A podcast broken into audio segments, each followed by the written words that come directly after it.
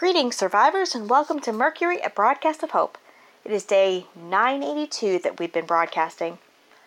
We've been reflecting a lot lately on the beginning of the apocalypse, with Sherman's diary and our own reflections on the beginning days. We've had a lot of letters over the past couple of years sent to us by people telling of their experiences.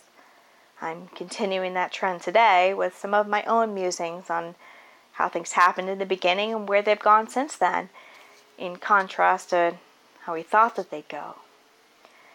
Agnes is the one who has always kept a journal through everything, and like she said, hers is a lot of thoughts and feelings, whereas Sherman's diary did a lot less reflection and a lot more chronicling of events. I haven't read the whole thing, but Agnes has talked about it a lot, since his experience was so different from ours. In contrast to the gradual shutting down of society that Sherman experienced, things were very sudden here. We were somehow very insulated from the experiences of other areas and didn't realize the seriousness of what was going on elsewhere. It was thrust upon us in no uncertain terms that this was it. The situation was dire from the word go. I can't help but wonder what it would have been like had there been time for things to develop differently. From a practical standpoint, those who lived and those who died in the very beginning depended entirely upon who obeyed the lockdown and who didn't. People like us who literally sheltered where we were without going out of doors for days were the early survivors, while those who didn't were the ones who got bitten creating the massive numbers of zombies that not only filled the streets in the beginning, but continue to roam to this day. After that, it became nothing but a math problem.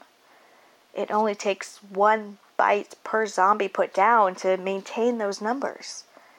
The exponential curve at the beginning was so steep that even though it flattened out over time, even now, years later, the number of zombies out there is insurmountable.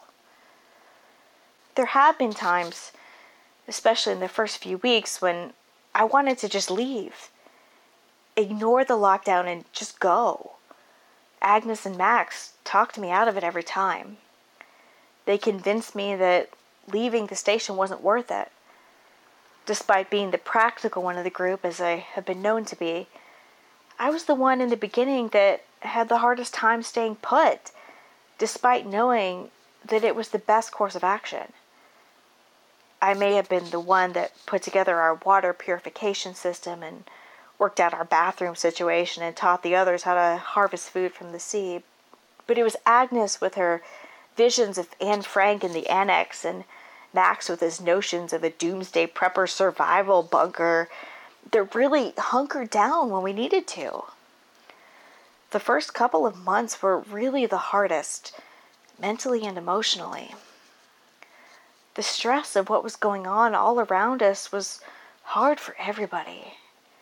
Not knowing what was going to happen, even in the short term, let alone the long term, was difficult for everyone. I was tired all the time, despite the fact that I'm used to the rigor of academic life. It was like having all of this time on my hands was more exhausting than the busy life I was used to. I kept mostly to myself for a very long time. I didn't plan on Agnes and Max becoming my family. Looking back, I can't really pinpoint when we actually settled into the new normal it was a gradual process that happens much more slowly than I would have thought. Some things we accepted right away and were easy for us to adopt as part of our lives. There are things that I think I'm still not used to, even now. Then, of course, there's the broadcast and how that's played out. I have to admit, Max's early insistence that we get back on the air turned out to really be for the best for all of us. At one point, he pitched it to me that we would be able to offer advice like purifying water and other practical aspects of survival. An angle he took for my benefit, I'm sure, and I have to say it worked. I got on board with the crazy idea of broadcasting every day, even though practical survival tips are the least often touched upon topic that we ever discuss. I haven't looked back. I don't think Max could have predicted the direction that this show has taken either. But he's happy with it nonetheless.